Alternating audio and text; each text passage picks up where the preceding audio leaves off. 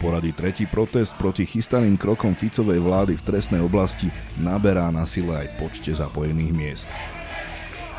Ak sa koaliční politici snažia protesty bagatelizovať, že ide o ľudí, ktorí ani nevedia, prečo protestujú, rodiny zavraždeného novinára Jana Kuciaka a jeho priateľky Martiny Kušnírovej to v liste opísali úplne jasne.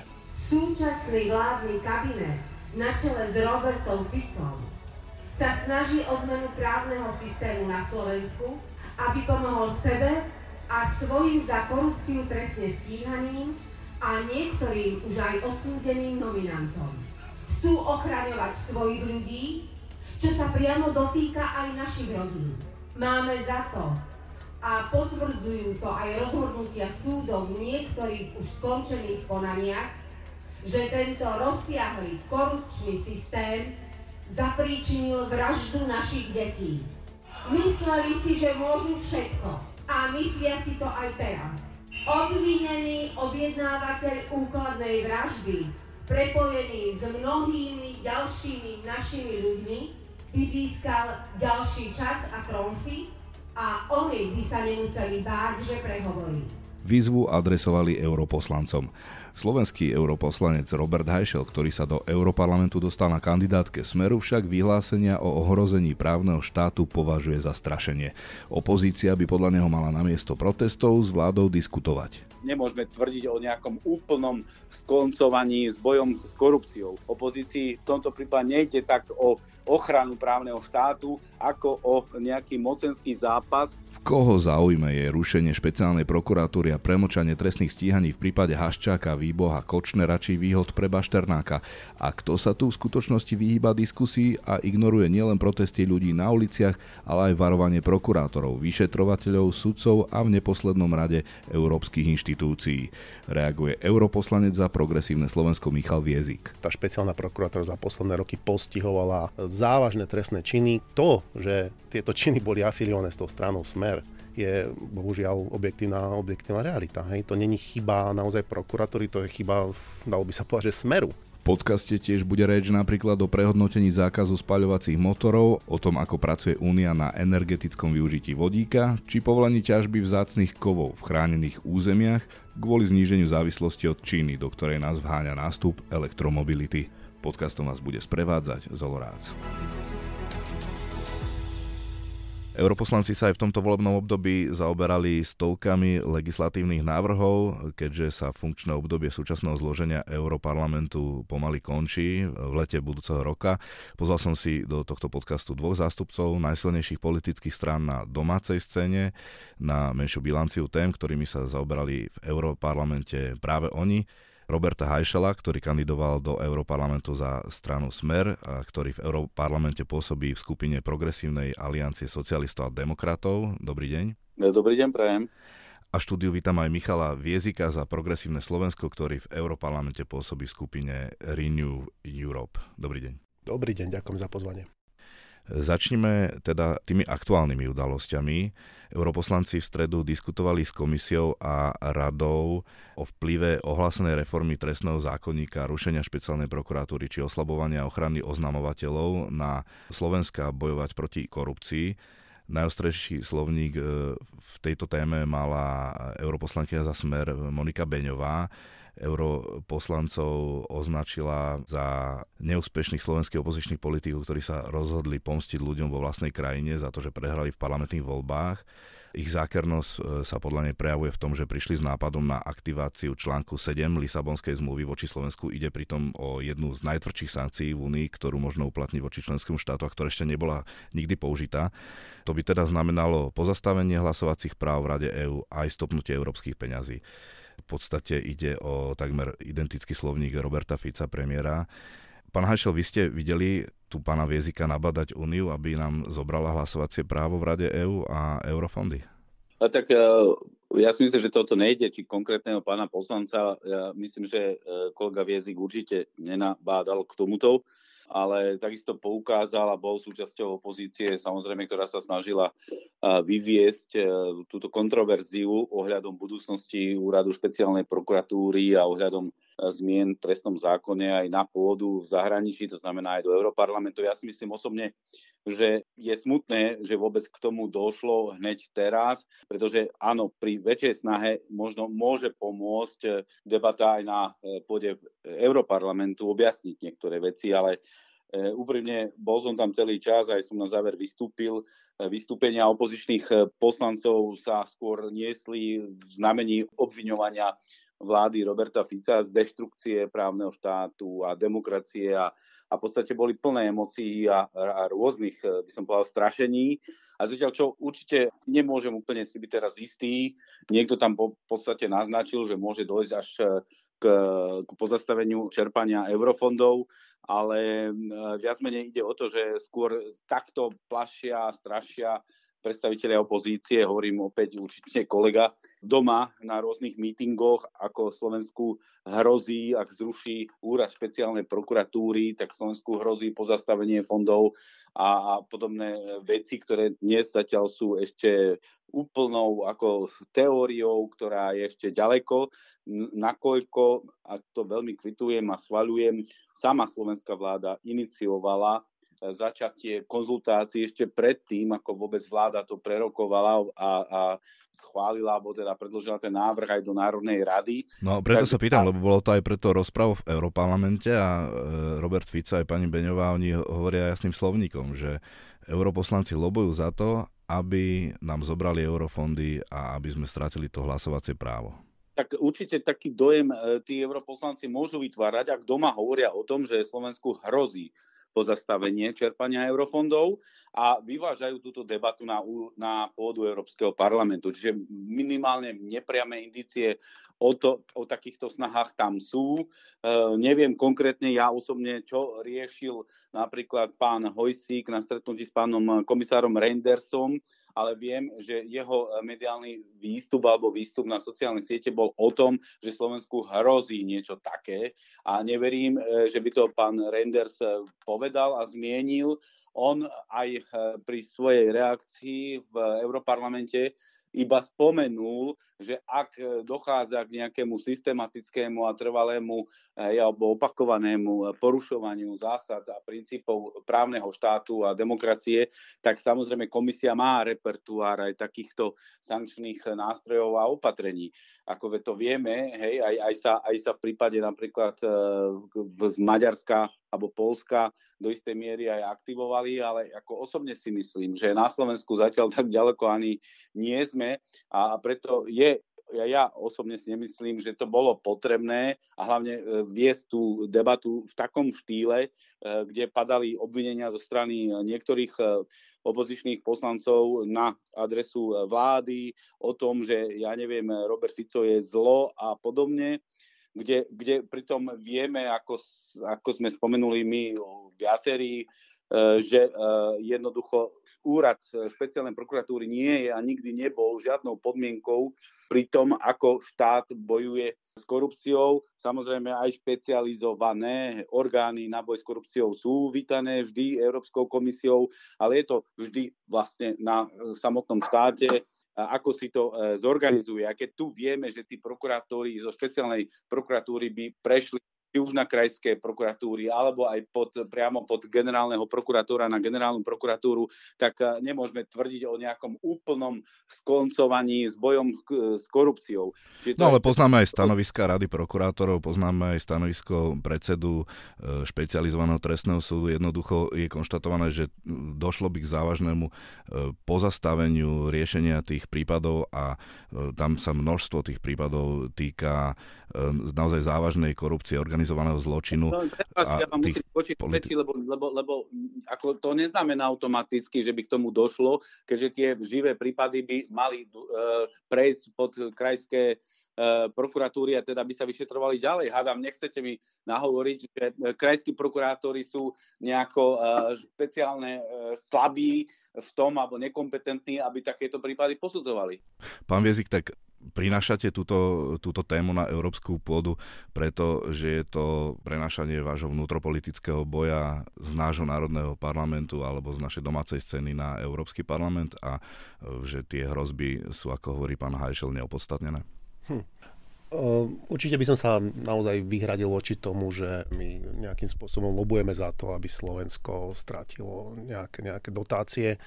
Je úplne vecnou záležitosťou, že samozrejme Európska komisia má nástroj obmedzovania dotácií, môže ich uplatniť voči európskej e, krajine, voči členskému štátu vtedy, ak táto krajina, to členský štát postupuje v rozpore s európskou legislatívou. Videli sme to na prípade Maďarska. Hej, Maďarsko spravilo kroky, ktoré boli jednoznačne v rozpore s e, právnym štátom, e, následne zostali zablokované, tuším, že 30 miliard, či, alebo 20 miliard prostriedkov, ktoré boli z dobrého dôvodu vlastne zablokované kvôli tomu, aby tieto prostriedky sa chránili voči zneužitiu v rukách naozaj kvázi diktátora, ktorý, ktorý ohýba, ohýba právny štát, ktorý si upravuje systém tak, aby mohol tieto peniaze do svojej miery v podstate spreneveriť. Tie kroky, ktoré momentálne chystá vláda, chystá v skrátenom konaní, bez diskusie, bez odôvodnenia, povedal by som, že veľmi tendenčne, špeciálne vo vzťahu k tej špeciálnej prokuratúre, vidíme, že tá špeciálna prokuratúra za posledné roky postihovala závažné trestné činy, ktoré z okolností boli afiliované nejakým spôsobom na stranu Smer alebo na ľudí blízkych strane Smer. Toto je momentálne od predstaviteľa ako pani Beňová alebo pán Fico rámcované, že to bola proste politický proces a je to neopraviteľné a treba to zrušiť. S tým nesúhlasíme. Naozaj myslím si, že tá aktivita, ktorú špeciálna prokuratúra vykonávala, bola objektívna, bola zameraná naozaj na tie najzávažnejšie trestné činy. Do nich patria samozrejme aj trestné činy e, naozaj nejakého spreneverovania európskych financií, terorizmu, bohvie čo všetko možno, vysokých, vysoko kvalifikovaných zločinov na vysoko, vysokých politických miestach. Takže v tomto smere si naozaj tá prokuratúra plnila svoju funkciu. To, že tieto činy boli afiliované s tou stranou Smer, je bohužiaľ objektívna, objektívna realita. Hej. To není chyba naozaj prokuratúry, to je chyba, dalo by sa povedať, že smeru, že nejakým spôsobom takto ľudí zastrešuje. E, to, s čím nesúhlasíme, je naozaj ten postup, akým sa, akým sa tá prokuratúra má meniť nemôžeme, alebo my netvrdíme, že v podstate není čo opravovať, ale, ale rušiť to v kontexte dvoch týždňov, presúvať tú masívnu agendu na e, krajské prokuratúry a pod generálnu prokuratúru, kde vieme, že operuje generálny prokurátor veľmi e, nadmerne s paragrafom 363 a v podstate zbavuje zodpovednosti mnohých, mnohých stíhaných ľudí nepovažujeme za krok v záujme s verejnosťou a myslíme si, že v konečnom dôsledku to naozaj môže vyústiť do toho, že takáto trajektória nasmeruje Slovensko na rozpor s európskou legislatívou. Hovoríme, že je túto riziko. Určite neba, nenabádame nikoho, aby začal uplatňovať tieto kroky v kontakt. V podstate to nie je naša kompetencia, my to nevieme ovplyvniť. Takéto kroky sa vždy realizujú na základe objektívnych zistení komisie. My len hovoríme, že ak naďalej pôjdeme týmto smerom, tie objektívne príčiny môžu nastať. To, že to naozaj niekto rámcuje ako aktivizáciu článku 7 a tak ďalej, je neopodstatnené. My sme nič takéto neevokovali. E, že to do toho môže samozrejme vyústiť, by bolo v prípade toho najzávažnejšieho porušovania v podstate európskych smerníc. E, to, že na to upozorňujú naozaj e, páni a dámy z Smeru, je možno v konečnom dôsledku indikácia toho, že sa to reálne obávajú a možno to naozaj vidia ako nejakú budúcu, budúcu trajektóriu, ktorú by radi presadili potichu, no bohužiaľ my nie sme tu na to, aby sme kryli tieto kroky, my sme tu na to ako opozícia, aby sme na ne upozorňovali a samozrejme využívame všetky legálne nástroje, ktoré máme a to je teda aj komunikácia na európskej pôde alebo na pôde Európskeho parlamentu, kde tieto veci naozaj spolubytosne súvisia. Pán Hašel, aj pani e, Beňová hovorila o tom, že komisia a Európarlament nemajú kompetencie zasávať do vnútroštátnych záležitostí, že aj e, vlastne vy to tak vnímate a naozaj teda tou pákou Európskej únie by mohlo byť zastavenie eurofondov, ale to asi nejde tak jednoducho, že ak e, naša vláda zruší k tomu 15. januáru rad špeciálnej prokuratúry, tak dajme tomu od februára sa už zastavia kohutiky s európskymi peniazmi všakže. No, ja, ja vám tak poviem, ideme do toho, ako sme boli eh, nejakí erudovaní právnici, nemyslím si, že to je teraz eh, správne, lebo za, a zachytávame sa toho, čo kto povedal, sa ma druhý raz pýtate, čo povedala pani Beňová, ja si hovorím za seba. A tak som aj vystúpil v Európarlamente a to hovorím, že som veľmi rád, že sama slovenská vláda iniciovala konzultácie ešte predtým, ako to vôbec na vláde prerokovala a môžem povedať, e, že mi bolo umožnené nahliadnúť e, do odpovede pána Reindersa, kde samozrejme e, isté pripomienky k niektorým konkrétnym záležitostiam má.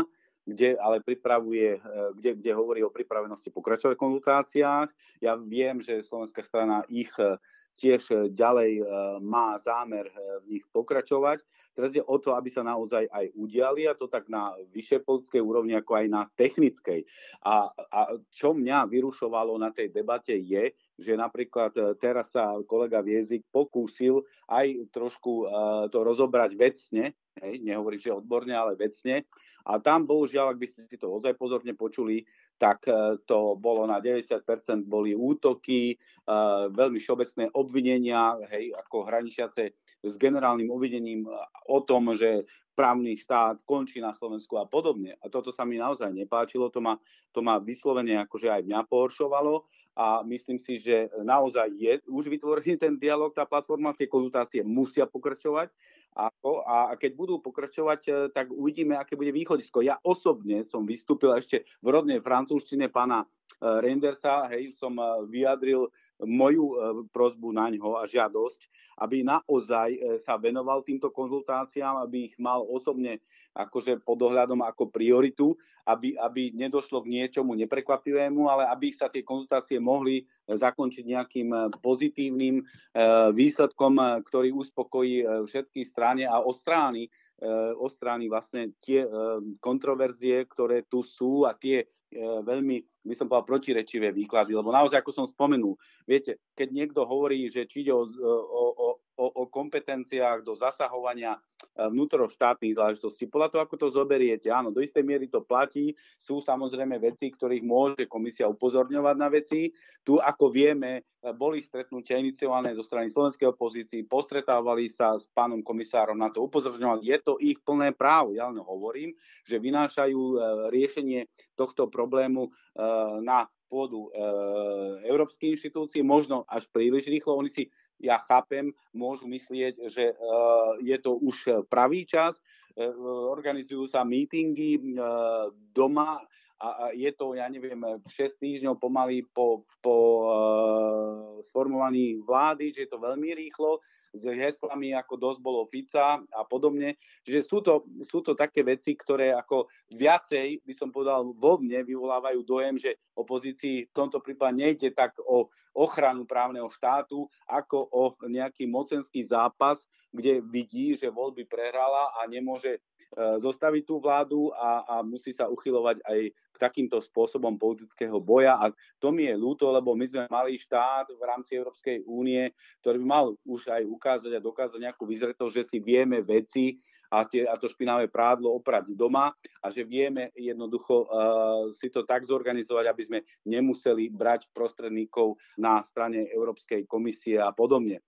To, že sa páčila, ešte chcem dodať, um, Európskej komisie. To poviem, preto by som to nemusel hovoriť, ale akože viem, že Európska komisia celkom kladne hodnotila, že existuje taký špeciálny orgán na boj s korupciou na Slovensku, ale to neznamená, že to dáva ako podmienku. A naozaj zopakujem, a, a bol by som rád, keby to potvrdil aj pán Viezik, Eh, naozaj ani Didier Renders, to znamená komisár zodpovedný za spravodlivosť Európskej komisii, nikdy doteraz nedeklaroval, že by Slovensku hrozili nejaké sankcie alebo pozastavenie čerpania eurofondov zmysle eh, tej etapy alebo na tej úrovni, kde sme teraz. Ak hovoril o takýchto veciach, tak jedine, že do toho hej, by to mohlo vyústiť, lebo komisia má taký repertuár nástrojov, ale ja som napríklad bol znepokojený, že keď som videl, čo, dá sa povedať, ventiloval na svojich sociálnych sieťach podpredseda, tuším, eh, progresívneho Slovenska pán Hojsík, ktorý hovoril, že po stretnutí úplne, keď si prečítate tie jeho statusy na sociálnych sieťach, tak evokovalo to, ako keby už komisia dnes sa zaoberala tým, že pozastaví napríklad čerpanie eurofondov na Slovensku, kde pripájal informácie o tom, ako je to s Maďarskom. Čiže to sa mi zdá byť ako strašenie. V tejto etape mali by sme sa vrhnúť do toho riešenia, do tých konzultácií a tiež ja by som rád videl, keby aj opozícia e, neorganizovala len manifestácie alebo demonstrácie v Bratislave, ale skôr, aby aj ona sama viacej vyzývala možno, že vládnu koalíciu na nejaký dialog a v týchto zmenách viacej e, vedeli hovoriť aj doma.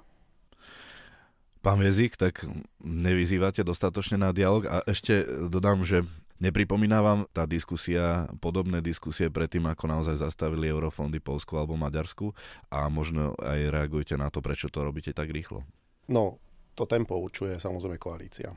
Všetky tieto veci chce robiť v skrátenom konaní, akože príde mi naozaj vtipné e, vyzývať na diskusiu, keď e, všetky kroky sa robia kvôli tomu, aby tá diskusia tu nebola, veď po diskusii my voláme celý čas ale ako náhle máte takéto závažné veci robené v skrátenom pripomienkovom konaní alebo celkovo prílepkami a čo viem čím všetkým možným proste, aby sa to čím skôr spravilo, však tam bolo jasne povedané, že do konca roka chcú mať toto uzavreté, aby mohli 15.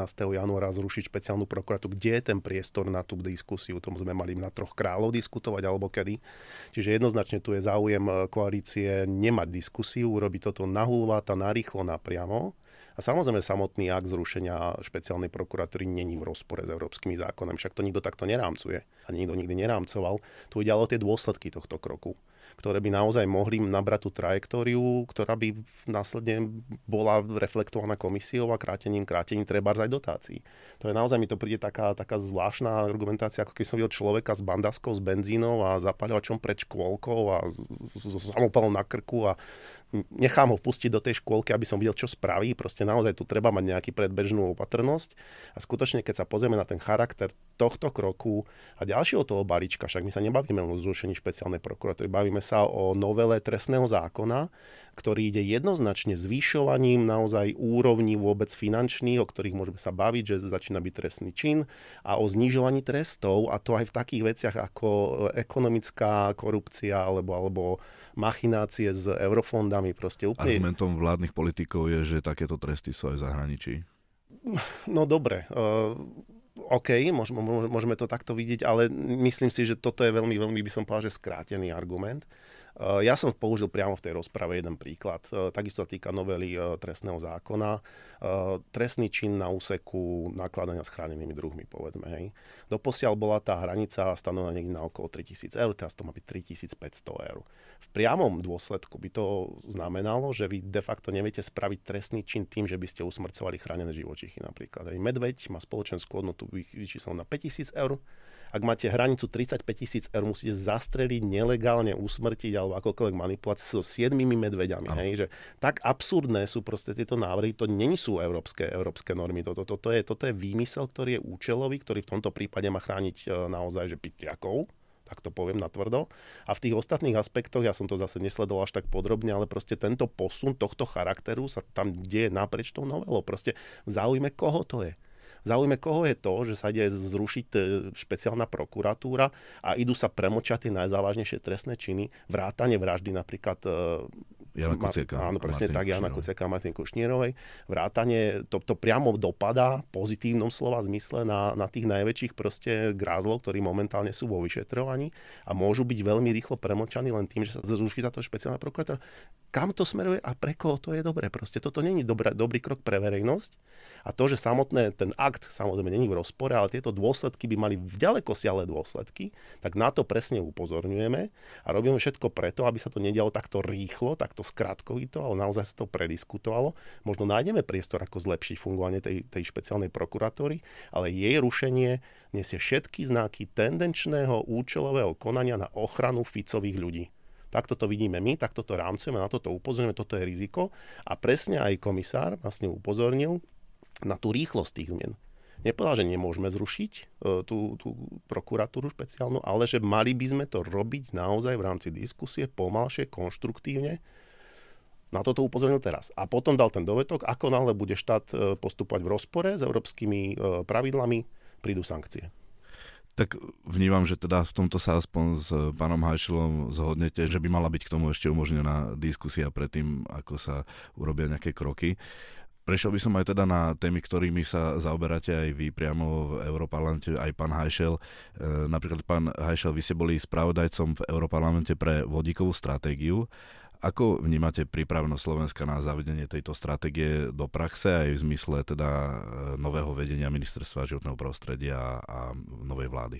Uh, tak ja vás trošku uh, opravím alebo upresním. Teda ja som uh, bol hlavným spravodajcom pre vytváranie Európskej vodíkovej banky, v prípade ktorej nejde o nejakú kamennú klasickú banku, ale ide o nejaký koordinačný nástroj na podporu a na koordináciu všetkých úsilí, ktoré sú zamerané hlavne na presadzovanie výroby vodíka a to najmä zeleného vodíka v rámci členských štátov v tých sektoroch, kde to je najviac potrebné. Mohli by sme sa o tom samozrejme baviť dlho a mohol by som vám vysvetliť, čo je prínosom tejto správy, ale určite z toho začal nevyplýva, že by mala napríklad slovenská vláda vypracovať nejakú stratégiu pre náš štát. Z toho len vyplýva to, že táto Európska vodíková banka vytvorí alebo skvalitní podmienky na to, aby tí, ktorí chcú vyrábať vodík, ale nie sú preto samozrejme ešte rozhodnutí, keďže tá cena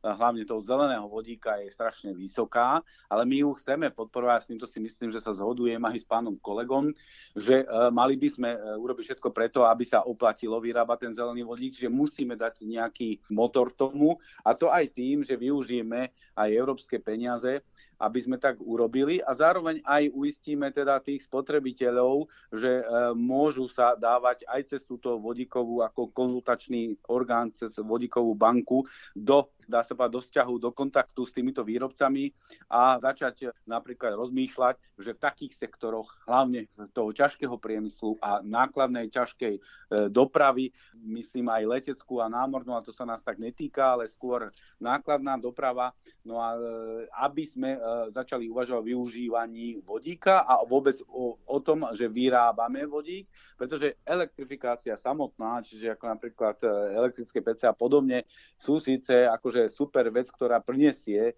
aj ozdravenie životného prostredia, ale na nejaké gigantické podniky jednoducho to nie je.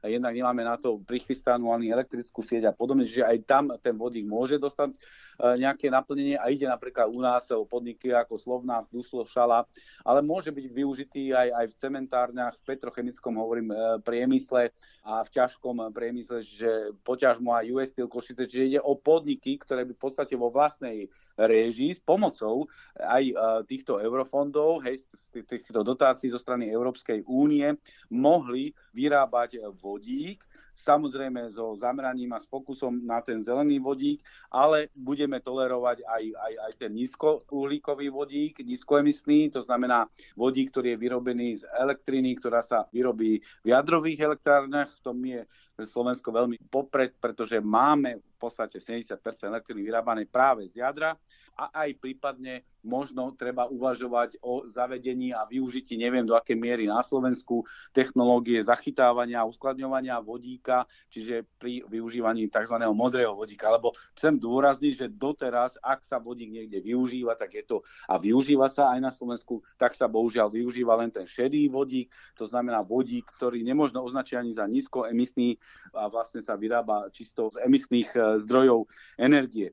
Takže my chceme to trochu zvrátiť, aby sa to stalo zaujímavým aj pre tie podniky, ktoré sú ochotné sami vlastnej režii vyrábať, alebo pre tých výrobcov veľkých, ktoré potom ten vodík vedia prepravovať, lebo ten vodík sa môže napríklad na Slovensku prepravovať po malom retrofittingu aj, aj cez veľkú plynovú infraštruktúru, e, rúry, ktoré máme na Slovensku, keď raz sa bude už utlmovať vôbec e, narábanie s vodíkom. Čiže z hľadiska životného prostredia by to e, takým štátom, ako je Slovensko, mohlo priniesť veľa, ale táto injekcia je aspoň na začiatku určite potrebná a, a mne ide o to teda, aby aj tie slovenské firmy mohli tie európske peniaze využiť, aby sa vôbec mohli uchádzať. A za to som tie, pôvodný návrh Európskej komisie sa snažil uh, zmeniť a podarilo sa mi to a aj veľmi ďakujem. Aj, aj, aj, aj samozrejme všetkým kolegom v Európskom parlamente, aj tzv. tieňovým spravodajcom, ktorí vlastne môj uh, zákon schválili, medzi nimi aj pán Viezik, aj, aj pán Hojsik a, a, a som rád, pretože naozaj bol tam dôraz na ten zelený vodík a, a je, ide o to, že ja som docielil, že budú aj regionálne aukcie, pretože fungovanie tej podpory alebo vlastne uchádzanie sa bude cez aukcie. Už vlastne prvá aukcia bola vyhlásená Európskou komisiou a my touto správou sme ovplyvnili na dizajnovanie tých nasledujúcich sankcií. Čiže myslím si, že je to niečo dobré aj pre naše podniky, aby sme eh, hlavne nezaspali opäť, aby sme to vedeli využiť, lebo inak opäť prídeme o peniaze, ktoré potom skončia v takých bohatých štátoch, ako je Francúzsko, Nemecko, Holandsko alebo Švédsko, kde oveľa viacej už pokročili aj vo využívaní e, tejto, e, tejto, tejto vlastne možnosti, ako znižovať emisie sklených, skleníkových plynov a, a pokročili teda aj vo výrobe vodíka. Tieto, tieto peniaze mali hlavne teda do výstavby elektrolízerov, ale aj celkovej infraštruktúry a samozrejme aj do podpory obnoviteľných zdrojov. Kompletne v tomto uh, si myslím, že treba využiť aj tie možnosti, ktoré máme napríklad na Slovensku. Pán Vizik, tak uh, Pán poslanec Hajšel hovorí o príležitosti pre naše najmä priemyselné podniky veľké. Je to teda podľa vás zdroj, ktorým vieme preklenúť nejaké prechodné obdobie, kým nebudeme mať dostatok iných alternatív, alebo je to zdroj, s ktorým sa dá počítať aj dlhodobejšie do budúcnosti a možno, že aj v tej bežnej doprave? Ten, ten vodík má naozaj význam ako palivo v prípade takých energeticky náročných e, odvetví, či už dopravy alebo priemyslu. E, naozaj zatiaľ sa zdá neefektívne, povedzme, že by e, ťažké dopravné prostriedky typu ako lietadie veľkých lodí alebo dokonca aj ťahačov e, prechádzali masívne na tú elektromobilitu. E, tá batéria, hej, ktorá, ktorá by to mala poháňať, je naozaj nepraktická alebo, alebo ťažko realizovateľná. Čiže tam v podstate prejsť toho klasického spaľovania nejakých fosílnych palív e, na spaľovanie vodíka dáva zmysel. Ale ono to má naozaj kontext. Totiž to, ak chceme naozaj prispievať produkciou a využívaním vodíka k klimatickým cieľom, má to zmysel jedine vtedy, ak je ten vodík naozaj zelený. To už bolo spomenuté. Čo znamená, že sa vyrába pomocou elektrickej energie cez elektrolyzéry, ktorá sama o sebe je zelená, to znamená bezuhlíková. Hej? A tu treba naozaj povedať, že momentálne nemá veľký význam akože elektrínu, ktorú samú môžete využiť ako energonosič, ale aj v tých, aj tých veľkých akože infraštruktúrach mení na vodík, pretože tá, tá, tá, tá transformácia naozaj veľmi neefektívna. Tam hovoríme o nejakej 20-percentnej účinnosti, alebo čo je, že vy vlastne stratíte veľké množstvo tej energie tým, aby ste vyrobili petinu energie cez, cez nosič ako vodíka. Čiže ono to, ono to má samozrejme význam vtedy, ak vy máte prebytky e, elektrickej energie, ktorá je zelená, ktoré by ste za iných okolností museli buď uložiť do batérií alebo vôbec nevyrábať, aby ste nepreťažili tú sieť a de facto ich ako keby ukladať do toho vodíka. Hej, keď budeme mať naozaj dostatočne vybudovanú infraštruktúru, povedzme vetrových turbín, slnečných panelov a bude naozaj vypíkovaná tá produkcia, e, nebudeme musieť vypínať tie turbíny alebo odpájať tie panely, ale proste tie prebytky nasmerujeme do elektrolizéru a ten nám vyrobí x tón proste zeleného vodíka, ktorý následne vieme využiť. Vtedy to, vtedy to dáva logiku, zatiaľ naozaj tá infraštruktúra není takto nastavená, my nemáme prebytky energie, hej, dos, doslova máme niekedy nedostatky, alebo je to rozkolísané, čiže riešime baterkárne, úložiska, úložisko môže byť aj ten vodík. E, a keď toto bude, potom to bude dávať veľký zmysel. Práve na to je dôležité takýto krok, ako je teraz tá vodíková banka, aby sa vlastne vytvorili prostriedky na takéto komplexnejšie a koherentné v podstate plány. E, ale naozaj je veľmi dôležité nesklznúť k nejakému povedal by som, že greenwashingu, kedy budem mať pocit, že do auta pumpujem čistý vodík, ktorý naozaj bol vytvorený e, elektrinou z uholnej elektrárne, ako je tomu napríklad momentálne v Číne alebo kdekoľvek inde. Čiže je dôležité, aby celá tá linka bola zelená, bezuhlíková. E, ja osobne som kritický k tým zdrojom tých nízkouhlíkových vodíkov. Podľa mňa je to nie až také škodlivé, ale tiež to není úplne čistá hra, takže ja napríklad e, pri hlasovaní o tejto rezolúcii som nepodporoval tie, nízkouhlík, e, tie nízkouhlíkové zdroje e, vodíka, ale samotnú rezolúciu ako takú som samozrejme podporil. Má to význam, ale vravím, musí, musí to byť robiť racionálne, aby sme nezakrývali nejaký problém, ktorý by to mohol vlastne zhoršovať tú situáciu.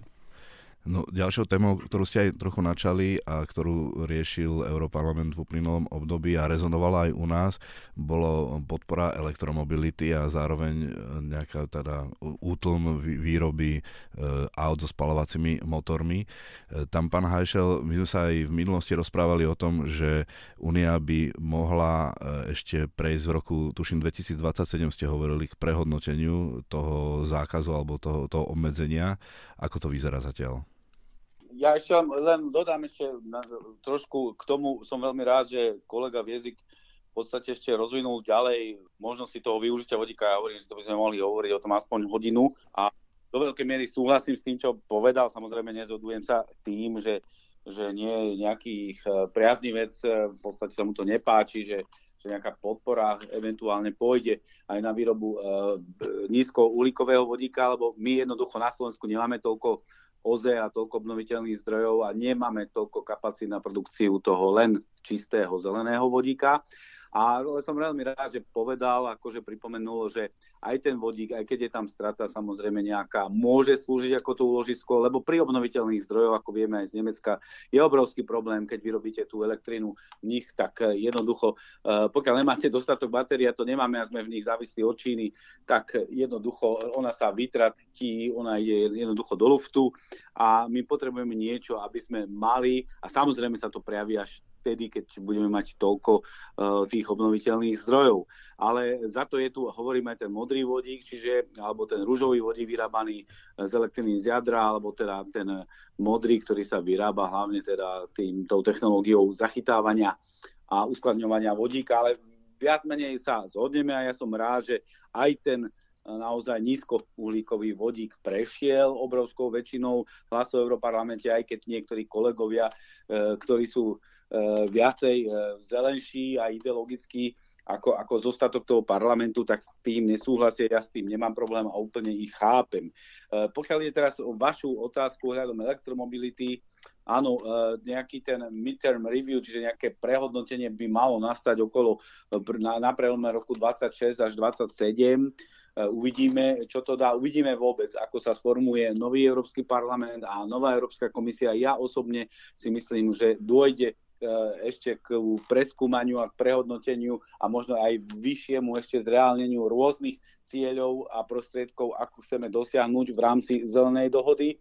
A čo sa týka toho prechodu na auta, tam jednoducho už je to dané, že ten rok 2035 a naozaj až keby nejaké členské štáty sa veľmi zopreli neskôr a využili to, to zhodnotenie z prelomu 26 až 27, tak by nejakým korekciám mohlo dôjsť, ale zatiaľ všetky tie významné automobilky sa naozaj snažia docieliť k tomu, aby niekde medzi 2032 a 2035 už eh, prešli plne na výrobu bezemisných aut, to znamená e, elektrických elektromobilov alebo prípadne teda vodíkových automobilov, ak by dovtedy ten vodík sa stal dostupnejší a aj celá tá technológia. A to znamená, že to je ten rok asi, kedy nastane predaj iba bezemisných aut. Ale pozor, chcem upozorniť na dve veľmi dôležité veci ešte, že znamená to zároveň tiež to, že keďže ľudia stále vnímajú tie eh, autá so spalovacími motormi ako, ako spoľahlivejšie, tak e, sa asi v okolí roku 2030 až 2032 určite predzásobia autami so spalovacím motorom, ktoré im vydržia ďalších 10 až 15, 20 rokov.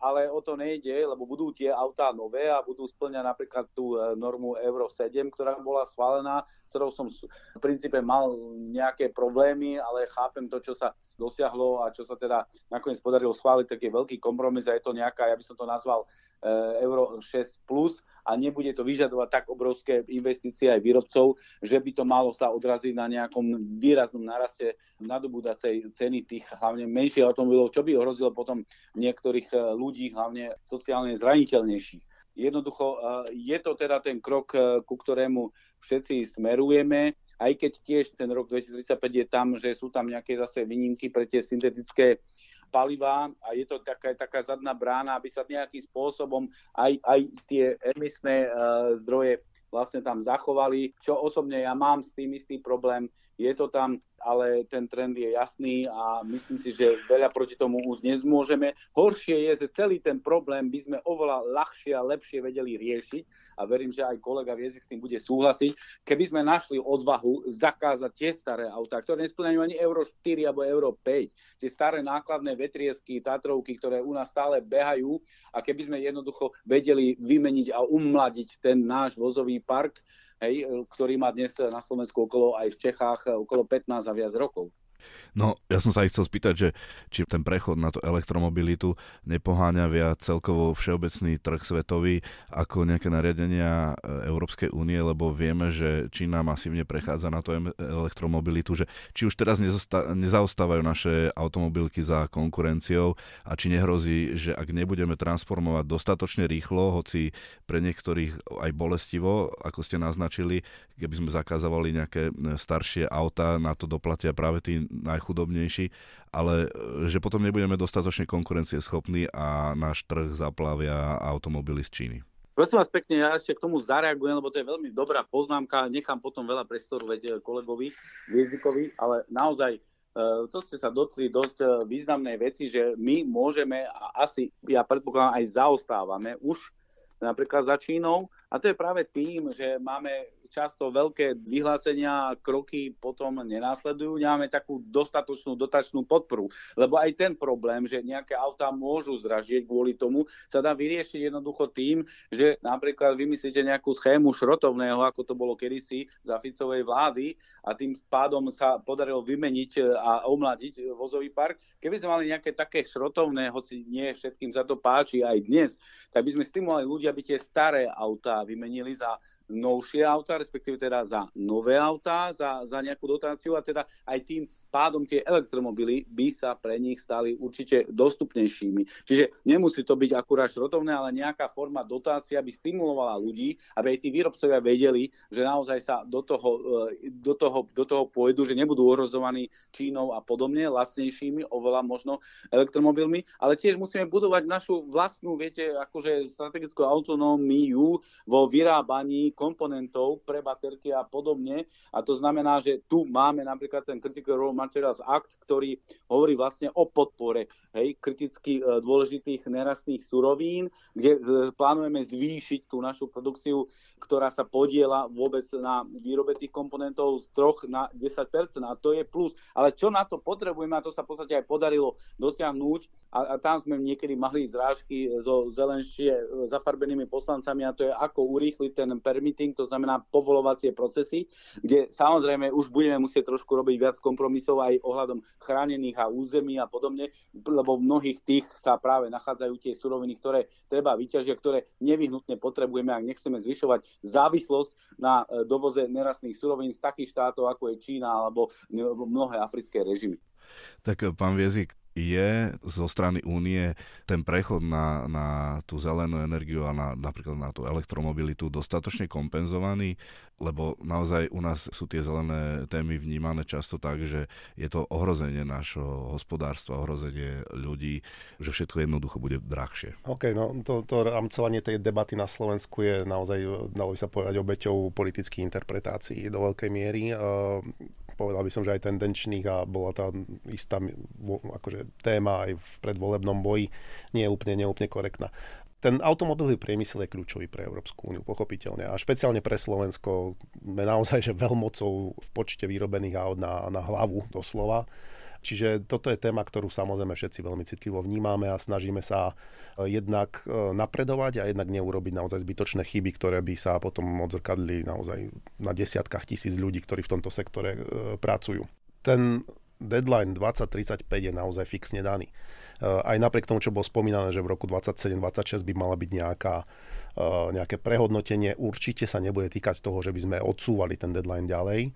Ja si myslím, že ten prechod na tú elektromobilitu je veľmi komplexný proces. To nejde len naozaj o to, že má dostatok aut eh, elektrických. Tu, je, tu máme veľký problém s nabíjacou infraštruktúrou, s rozvodovou infraštruktúrou, vôbec eh, s navýšením kapacity výroby zelenej energie. Znova podotýkame, to nemá zmysel prejsť na elektrické auto, keď ho poháňate elektrikou z uholnej elektrárne.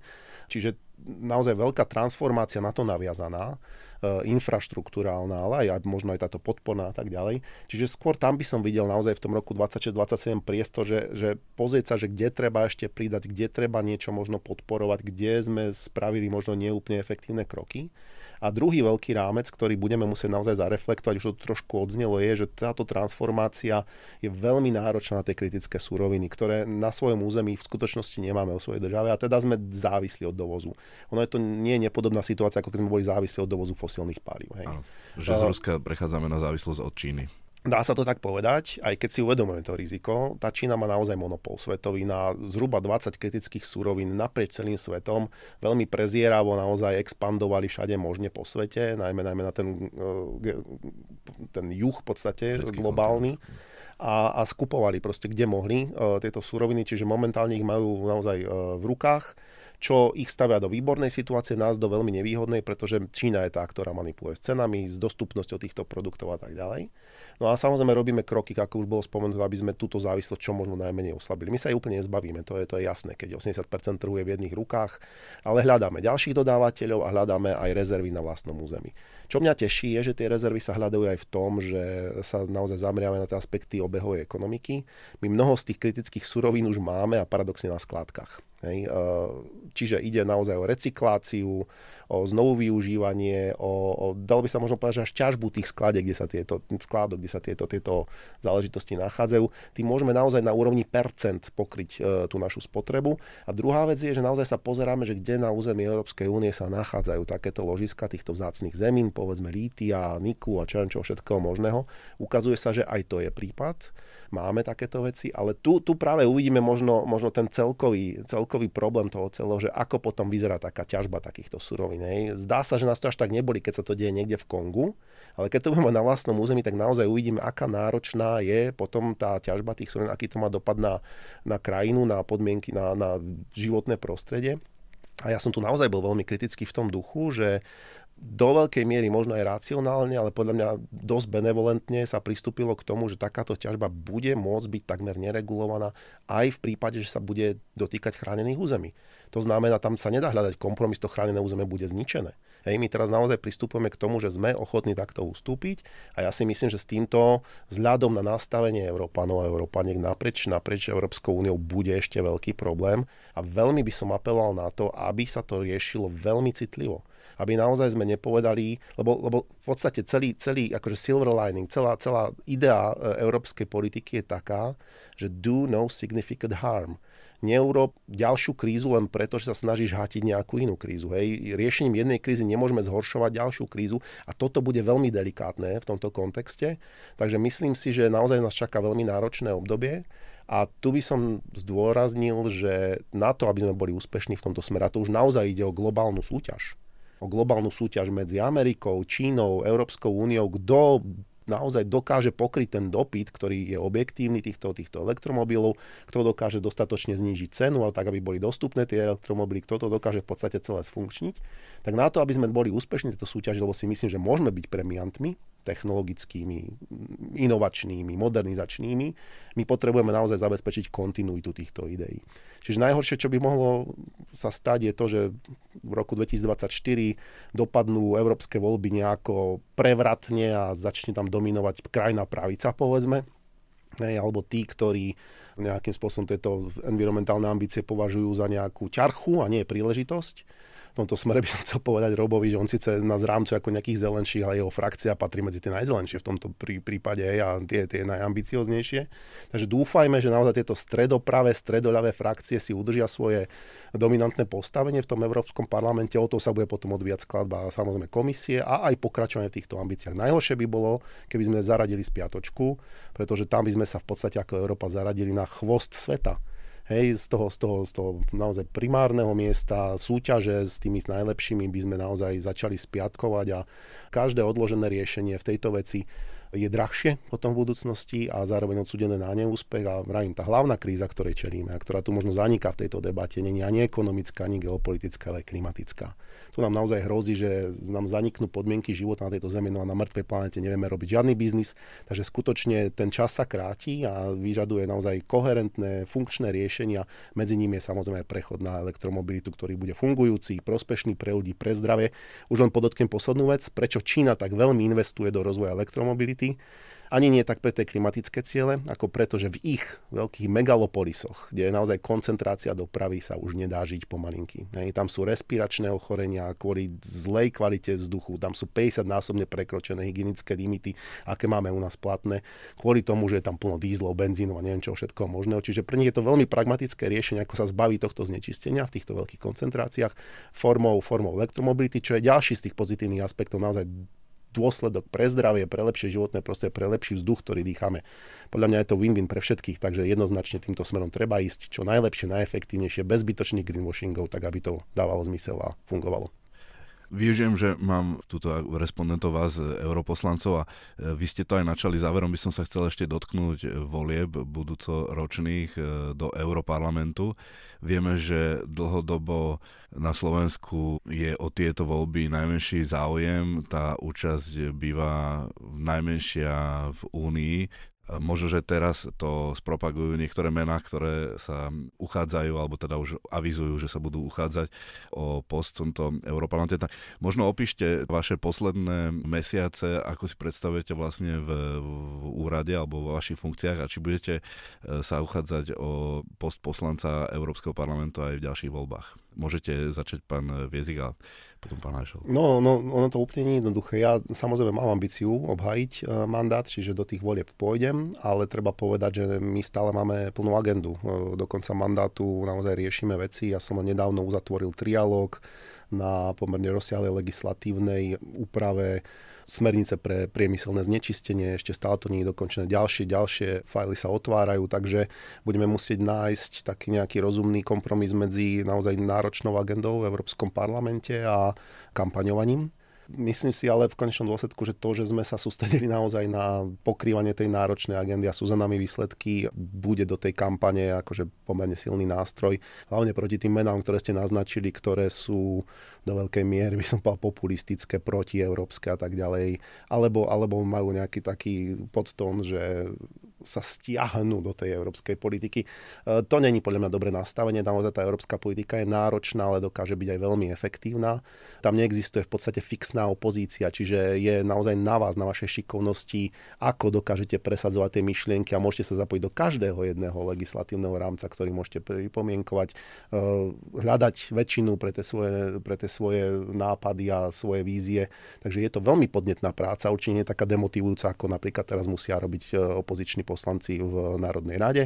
Čiže ja sa na toto veľmi teším. Predostriem zo svojej strany skutočne objektívne fakty, čo som tam dosiahol, ako som to rámcoval. Ľudia si to môžu skontrolovať. Ak e, pochopia alebo, alebo uznajú, že to stálo za to, tá dôvera, tak verím, že mi ju znova môžu dať a uspejem aj proti naozaj tým silným menám e, sociálnych sietí, ktoré momentálne prejavili záujem, že by tam tiež chceli vyskúšať niečo pôsobiť. Obávam sa, že to bude skôr také pôsobenie, ako predvádzali naši silní facebookoví e, europoslanci z radu nezradených fašistov, ktorí v konečnom dôsledku majú úspech na sociálnych sieťach, ale v reálnej politike sú to úplne outsidery. Pán Hašel, tak ako budú vyzerať vaše posledné mesiace v úrade a chystáte sa znovu kandidovať? ja tiež môžem povedať, že vlastne budem pokračovať na práci, hlavne vo výbore pre energetiku a priemysel, kde tiež treba eh, dotiahnuť niektoré veci, aj keď väčšina už je na úrovni trialógu, čiže v rokovaniach medzi radou a parlamentom. Určite práve v týchto eh, nadchádzajúcich eh, mesiacoch bude dochádzať tam, kde ešte to nie je možné, k istým korekciám, aj v tých zelených cieľov, aj čo sa týka spôsobu ich dosahovania. Na druhej strane tak, aby, aby sa tým eh, vylievaním vody eh, z vaničky nevylialo aj detsko. To znamená, aby ku dekarbonizácii, čo je najhlavnejšie, lebo nie je najhlavnejšie, ako to dosiahnuť, ale, ale aby sme naozaj dekarbonizovali, to znamená, aby sme eh, menej znečisťovali to životné prostredie, respektíve teda, aby sme znižovali hej, tie emisie skleníkových plynov. Že to je ten hlavný cieľ, ale na druhej strane každý každý, a to je jedno z akej politickej strany je, bude sa snažiť aby tie rozhodnutia, ktoré sa budú príjmať, mali čo najmenej škodlivý efekt pre ekonomiku, pre daný štát a aj pre zamestnanosť, to znamená aby sme nerušili kvalitné pracovné miesta. Ako by k tomu mohlo dôjsť napríklad, keby sme Euro 7, teda novú emisnú normu pre automobily, e, schválili v takej podobe, ako ju navrhla Európska komisia a, a, a mnohí takí tí nízkonákladoví výrobcovia, respektíve nízkonákladové auta im by ozvonilo a jednoducho tisíce a tisíce, možno 10 tisíce ľudí by sa ocitlo na dlažbe, keďže e, musíme k tomu prirátať aj tých e, dodávateľov. Určite si myslím, že ten parlament bude pravdepodobne inakší. Uvidíme, akým smerom. A pokiaľ ide o nejaké moje ambície, alebo vôbec, aké sú e, predvolebné nejaké, by som povedal, predpovede, ja dopúšťam všetko vzhľadom na to, že tá retorika z toho Európskeho parlamentu sa v tomto období oveľa viac dostala aj do národných agent a, a veľa o tom hovoria aj poslanci národných parlamentov. Nie je tomu len tak na Slovensku, pretože už sa to bytostne týka. Mali sme tu eh, COVID krízu, mali sme tu, uh, máme tu vojnu stále na Ukrajine a vôbec energetickú a inflačnú krízu. Čiže veľa opatrení príjmaných na Európskej úrovni majú priamy dosah aj na to, čo majú robiť a ako majú prispôsobovať svoju legislatívu a svoje ciele strategické, hlavne v ochrane životného prostredia prostredia a v ďalšom zabezpečení bezpečnosti energetických dodávok aj na národné štáty a na ich ekonomiku. Čiže to určite bude cítiť. Či sa to prejaví do vyššej volebnej účasti, to vám dnes neviem povedať. Je, je možno smutné, ak, ak to, o to sa majú zabezpečiť len nejaké mená, ktoré sú možno aj kontroverzné. Lepšie by to bolo, keby tá agenda to zabezpečila.